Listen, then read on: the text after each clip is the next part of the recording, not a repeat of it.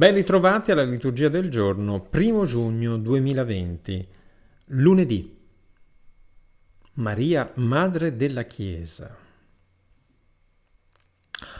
Oggi appunto facciamo questa sosta su Maria, Madre della Chiesa e le letture oggi si soffermeranno in particolare su questa celebrazione odierna. Così nella prima lettura troviamo il testo di Genesi 3, 9, 15 e il versetto 20 che viene indicato generalmente come il proto-vangelo, cioè l'annuncio, il primo annuncio della salvezza. Uh, il Signore disse alla donna che hai fatto? Serpe- la donna rispose, il serpente mi ha ingannata e io ho mangiato.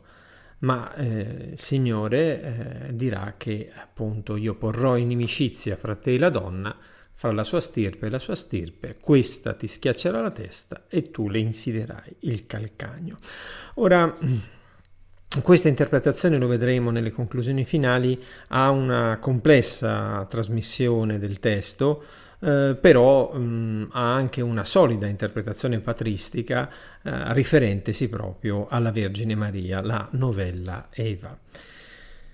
Il salmo, molto bello, che canta Sion, e canta Sion come fonte di tutto quello che Israele ha, e viene, di te si dicono cose gloriose, città di Dio, il Signore registrerà nel libro del popoli, là costui è nato.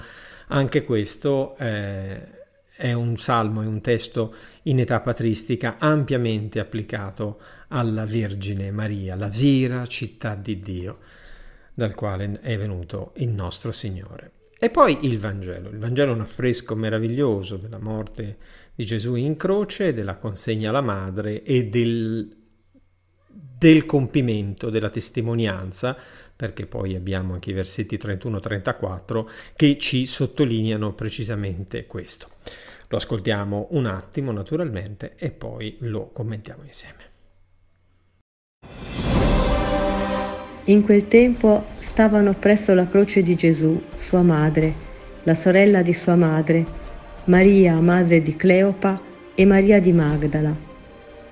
Gesù allora, vedendo la madre e accanto a lei il discepolo che egli amava, disse alla madre, Donna, ecco tuo figlio. Poi disse al discepolo, Ecco tua madre. E da quell'ora il discepolo l'accolse con sé. Dopo questo Gesù, sapendo che ormai tutto era compiuto, affinché si compisse la scrittura, disse, Ho sete. Vi era lì un vaso pieno di aceto. Posero perciò una spugna imbevuta di aceto in cima a una canna e gliela accostarono alla bocca.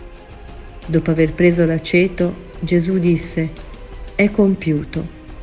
E chinato il capo, consegnò lo spirito. Era il giorno della Parasceve e i giudei, poiché i colpi non rimanessero sulla croce durante il sabato, era infatti un giorno solenne quel sabato, chiesero a Pilato che fossero spezzate loro le gambe e fossero portati via. Vennero dunque i soldati e spezzarono le gambe all'uno e all'altro che erano stati crocifissi insieme a lui. Venuti però da Gesù, vedendo che egli era già morto, non gli spezzarono le gambe, ma uno dei soldati con una lancia gli colpì il fianco e subito ne uscì sangue e acqua.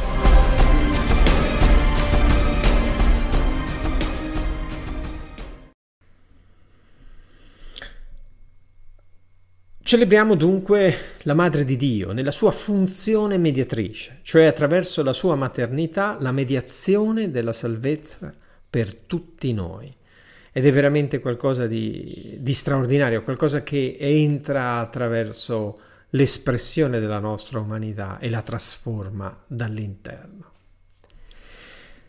Le letture, nella prima, tratta dal testo di Genesi, ci annunciano una salvezza che dalla donna troverà il suo inizio. Dicevo prima di questa tradizione complessa, perché? perché eh, il testo ebraico Azerà quindi sarebbe la discendenza mm, in maniera abbastanza generica Il testo invece greco della 70 autos e quindi sarebbe egli, lui, eh, sarebbe un'interpretazione cristologica, mentre il testo latino di Girolamo ha ipsa, e cioè lei. Eh, ti, essa, ella ti schiaccerà la testa.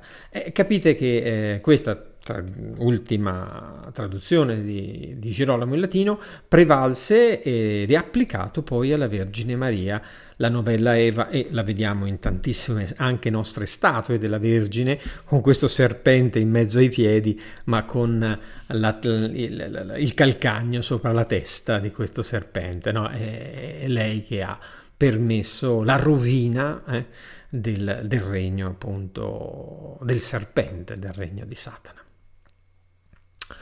Un protovangelo, dunque, un testo di un primo annuncio di salvezza nel momento della caduta e del castigo al motivo del peccato.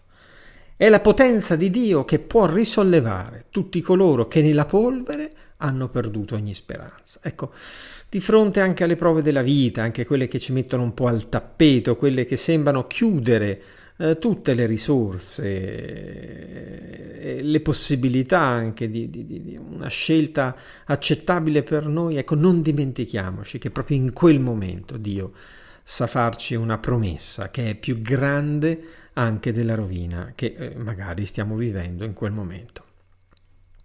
Il Salmo 86 canta le sorgenti di Sion, un testo applicato, come dicevo prima, dalla tradizione cristiana alla Vergine, è la vera figlia di Sion.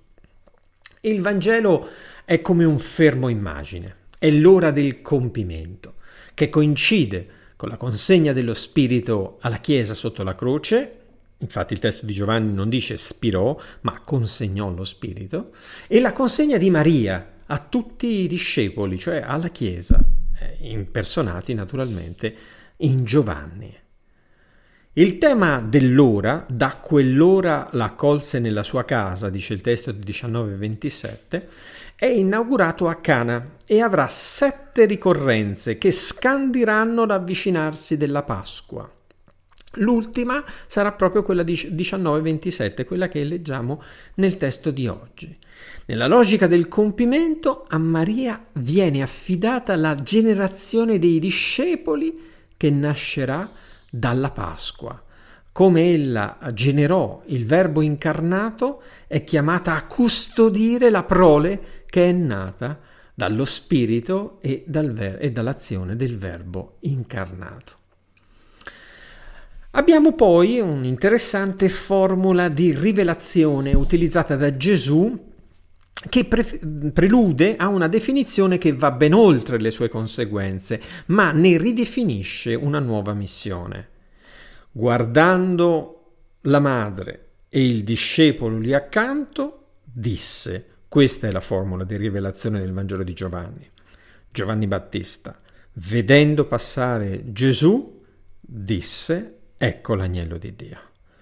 Vedendo la madre e il discepolo accanto, disse, donna, ecco tuo figlio. Mm.